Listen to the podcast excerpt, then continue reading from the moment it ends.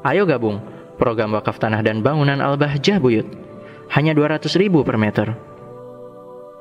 Cerita berkenaan dengan hadis yang diriwayatkan oleh Imam Bukhari dan Imam Muslim muttafaqun alaih. Ada tiga kelompok, tiga manusia diuji oleh Allah ter apa? terkunci ada di gua ya terkunci ada di gua jadi dia melakukan perjalanan tiba-tiba dia menginap ada di gua berteduh ada di gua tak taunya jatuhlah batu dari atas sehingga menutup gua tersebut. Menutup gua tersebut. Akhirnya ada di antara mereka berkata waduh ini batu besar. Kita nggak mungkin keluar dari tempat ini. Lalu bagaimana? Ayo kita mengadu kepada Allah minta kepada Allah berdoa dengan amal-amal soleh kita. Dengan amal soleh soleh kita. Sehingga ada di antara beliau mengangkat tangan ya Allah sebelum saya berangkat ke sini ya Allah saya sempat berbakti kepada orang tuaku. Orang tuaku itu setiap pagi selalu aku siapkan susu.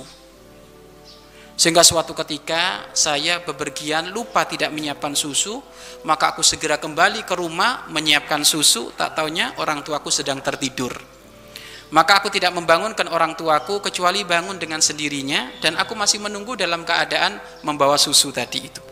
Sampai nyampe waktu subuh, orang tuaku bangun maka aku kasihkan. Jika hal ini ya Allah, menurut engkau amal ini adalah amal soleh, maka mohon diterima dan segera buka pintu gua ini. Maka saat itu dibuka pintu gua tersebut. Namun masih belum cukup untuk keluarnya manusia. Kemudian yang kedua, yang kedua ya Allah, saya sempat senang dengan seorang perempuan. Dan saya ingin maksiat berzina dengan dia. Akan tapi di saat saya mau melakukan berzinaan, tiba-tiba sang perempuan tadi itu berkata, takutlah engkau kepada Allah. Janganlah engkau mengambil cincin kecuali kepada pemilik cincin. Maksudnya ini ini kinayah. Itu kalau mau ngambil wilayah seorang perempuan, yuk ambil kepada orang tua orang tuanya, bukan dengan cara seperti ini, cara bejat. Maka takutlah kepada Allah.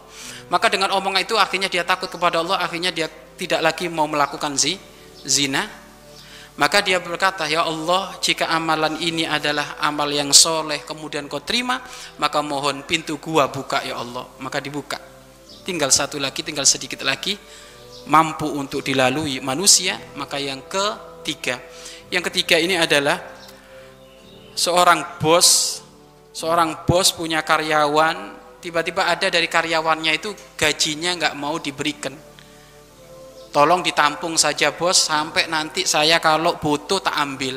Tiba-tiba gajinya tadi, gajinya karyawannya tadi itu dikelola sama bosnya, digolang sama bosnya sampai menjadi hartanya melimpah ruah, memiliki sapi sejurang, ya kan onta sejurang kambing sejurang dari buah menggolang duitnya karyawannya tadi. Tiba-tiba karyawannya datang bos mana duitku? Duitmu ini mana? Onta ini sapi ini kambing. Jangan gitulah bos jangan gue enggak ini benar duitmu benar duit saya. Iya diambil semuanya. Enggak disisain sedikit pun.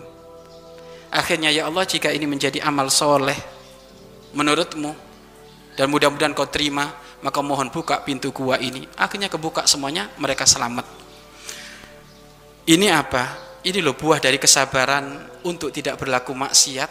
Ternyata ada manfaatnya. Di dunia aja sudah nampak. Gua yang ketutup batu yang sangat rapat bisa dibuka karena pertolongan Allah melalui dari amal soleh. Melalui dari menjauhi kemaksiatan kemaksiatan. Sabar menjauhi kemaksiatan kemaksiatan. Sudah. Man sabara yang sabar beruntung. Sabar menjauhi kemaksiatan. Sabar dalam urusan permasalahan sabar sabar. Wis beruntung ini. Seperti hanya cerita riwayat Imam Bukhari dan riwayat Mus Muslim. Mari berinfak untuk operasional lembaga pengembangan dakwah Bahjah Buyut